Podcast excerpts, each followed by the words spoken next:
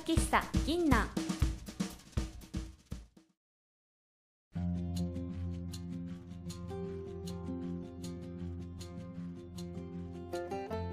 こんばんは歌と朗読のゆみです。サックスのしおりです。ピアノとアコーディオンのファティです。この喫茶店はもっと気軽にクラシック音楽が聴ける場所があるといいなという思いを込めて始めましたおすすめの曲をセレクトしてこの曲ってどんな曲？という素朴な疑問を3人で考えながらお話しする番組です。番組の最後では私たちの演奏をお届けしますのでぜひゆっくり楽しんでくださいね。今回はロシアの作曲家セルゲイ・ラフマニノフの「ボカリーズ」を演奏します。ラフマニノフは1873年ロシア北西のオネグという自然豊かな地域で生まれました。父親は退役軍人で母親は将校の娘という貴族の家に生まれた彼はモスクワ音楽院を首席で卒業した後1943年に69歳でその生涯を終えるまでピアニスト作曲家指揮者として活躍しました。なんか1900年代を生きたって聞くとさかなり近代の音楽家って感じの印象がする。ああねするそうだねよね。うん。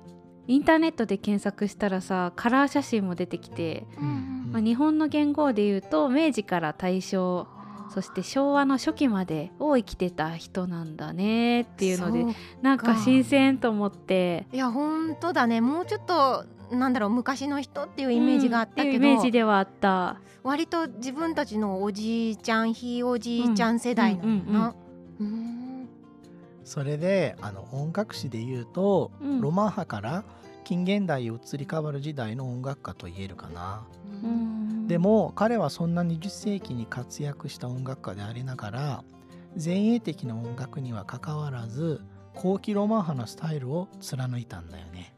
へえ。後期ロマン派を代表する作曲家として同じロシアのチャイコフスキーも挙げられるよね。あそう。でチャイコフスキーはラフマニノフを高く評価していてまたラフマニノフもチャイコフスキーをとっても尊敬していたんだよーな、へえ1893年にチャイコフスキーが亡くなった時にはラフマニノフはその死を忍んで「悲しみの三重奏曲第2番」を作曲しましたよ。うん。そっか。そう後期ロマン派を代表するチャイコフスキーとのそんな関係もありながらその音楽様式をラフマニノフは継承したんだうね。んそうだね。偉大な音楽家として後世に名を残しているラフマニノフですがその人生では挫折も経験しています貴族の家に生まれましたが当時のロシアの社会情勢の影響で父親は破産し両親は別居ラフマニノフは母親についてペテルブルクへ移り住みます。モスクワ音楽院ではピアノ第1位を作曲では金メダルの最高成績で卒業しましたがその後間もなく1895年に作曲した交響曲第1番は全くの不評。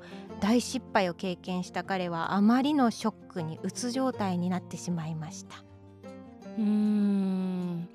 もう誰にだってね失敗はあるし、ヒットする曲もあれば振るわない曲もあるだろうけどね。そうだね。うん。鬱になるほど落ち込んでしまったっていうことは相当な酷評を受けたんだろうね。そうだろうね。なんか今まで取り上げた作曲家はやっぱりいい時期と悪い時期っていうのがあったけど、うんうん結構このラフマニノフの場合はこう自信を失って一時期は作曲を断念して、で精神的な治療まで受け、うんうん。まあ、その後に1902年ピアノ協奏曲第2番を作曲しえ自ら初演しそれが大成功を収めて見事え表舞台に返り咲いたっていう過去があるんだようね。ん。ラフマニノフが作曲家としての地位を確立した曲なんだよね、うーんそうだね。この曲があったから今ラフマニノフが有名だとも言えるのかもね。確かにうん、でその後は革命の混乱やえ戦争の脅威を避けながらアメリカやヨーロッパ各地を演奏旅行で転々とし10月革命が成就した1917年に家族でロシアを離れてからは二度と祖国の地を踏むことはありませんでした。晩年はナチスの勢力拡大でヨーロッパにも滞在できなくなりアメリカに移り住み亡くなる直前まで演奏活動を続けていました。社会情勢の問題で祖国を離れることになった彼の心にはいつも国への思いがあったんじゃないかな。そうだね。祖国に帰れない中ずっとアメリカに住むって相当な不安もあっただろうね。ねえねえ、うん、ラフマニノフって身長どのくらいだったか知ってる？え？身長？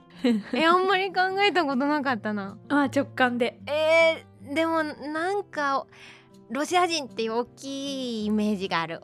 なんかすごい大きそうな感じ。寒い国に住んでいるからうん。関係あるから だって手が大きいのは分かってるけどねう、うんん。正解は198センチだそうです。大きいほぼ2メートル。そほんなにびなんだ。っくり。巨人だね。そうそうそう、ん。ね。我々日本人からしたら。いやそうだな。大。きいね、うん。うん。まあそれだけ大きな人ということは手もね今ファティが言ってたようにかなり大きかったんですね、うんで片手でピアノの鍵盤の「ド」から高い「ソ」まで届いたっていう説もあります。すごいよね。私はね目いっぱい親指から小指まで広げてギリギリ高い「レ」まで届くか届かないかなぐらいかな。あそっか。えパティは？私は銅から銅からミぐらいかな私でもちょっと無理はするようんうんうん私ね「ド」からファの鍵盤を押さえた状態で小指を伸ばすとその押さえてる状態をキープはできる。でもそうでも「ド」からファを同時に押すのは無理ミまで。だから「ソ」ってすごいよね。ね、うん、うんすごいすごい でもしーちゃんも結構手大きいんやね そういやいやなんかそういう試したことはあるな。やっぱりサックス吹くのも大きい手の方が有利なんかな、いやどうなんだろう。なんか大きすぎて、うん。あのボタンから指が余るような人はちょっと大変そう。あと指が太すぎて次隣のボタンも両方一緒に押しちゃうっていう人も 大変そう。あーそっかそっか。うんうん。ね、適度な大きさがいいね。そうそうそう。ね。でですね、えーそんなに手の大きい人が作曲すると、まあ、とんでもなく難しい曲ができてしまうことがあって、まあ、それでもあのラフマニの本人はね多分弾けるんでしょうけれども、えーピアノ協奏曲第3番の「大カデンツァうん」は最高難度の曲の一つとして超絶技巧を必要とする曲の代表のように扱われる楽曲を、えーラフマニノフは作曲してるんですね。えーちなみにファティはこの曲挑戦したことある？え夢の話？もちろんないよ。どから「み」だもんね。そう。まだまだまだまだ。もうちょっと指が伸びてからかな。そうそうだね。うん。そうだね。何トン牛乳飲めばいいかなこれ。牛乳のもね。さて今日お届けする曲は「ボカリーズ」という曲でボカリーズというのはフランス語の声を出すという意味の言葉。ボカリゼが元になり母音だけで歌う。つまり歌詞のない歌のことをボカリーズと呼びます。歌詞のある普通の歌を歌う前に基礎練習として母音だけという簡単な条件のもとで声を出す。というトレーニング的な側面を持つので本来は歌唱法の一つではありますがそれが曲のタイトルになっています。もともと基礎練習として19世紀にはボカリーズの練習曲がたくさん出版されてたんだよね。そう19世紀末あたりからボカリズは単なる練習曲としてではなく芸術作品として扱われるようになってというのもフランスを発端にヨーロッパに芸術分野では具体的写実的な描写ではなく見えないものや精神的なものを表現しようという象徴主義が広がってきたことが音楽の分野にも影響を与えたんだよね。うん。歌詞の意味にとらわれない表現を求め出したんだね。うん。うんう。んなんか楽器に楽器の表現に似てるよね。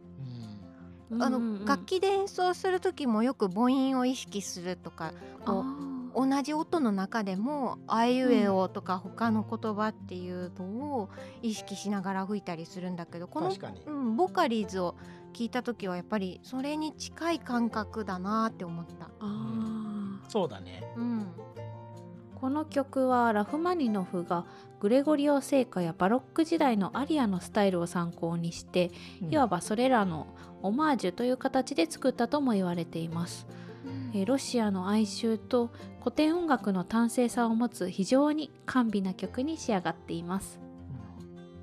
作品番号34の14の歌曲集の最後の曲として収録され原曲はソプラノもしくはテノールとピアノ伴奏というシンプルな構成ですが初演はラフマニノフ自身のアレンジによるオーケストラ伴奏により演奏されました。歌詞がないので言語の壁を越えて世界中で大人気となりさまざまな楽器編成で演奏されることが多いです。そんなボカリーズをどうぞお楽しみください。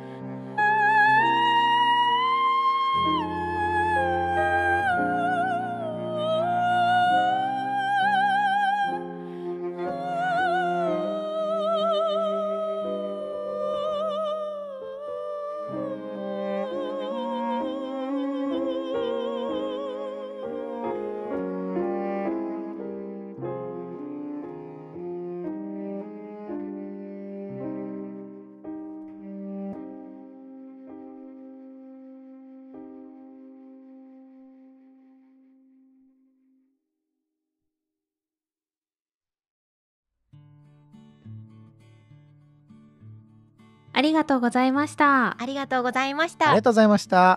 いかがでしたでしょうか？さて今日の番組を聞いてくださった皆様もよろしければ概要欄のお便りフォームやメールアドレス Twitter から感想やリクエストをぜひお寄せください。YouTube では演奏の部分だけを自作の絵に添えてお届けしていますので音楽喫茶銀南で検索しぜひそちらも合わせてご覧ください。次回はクリスマスソングをお届けいたします。おーもうクリスマスだ。うん。楽しみにしてくださいね。お楽しみに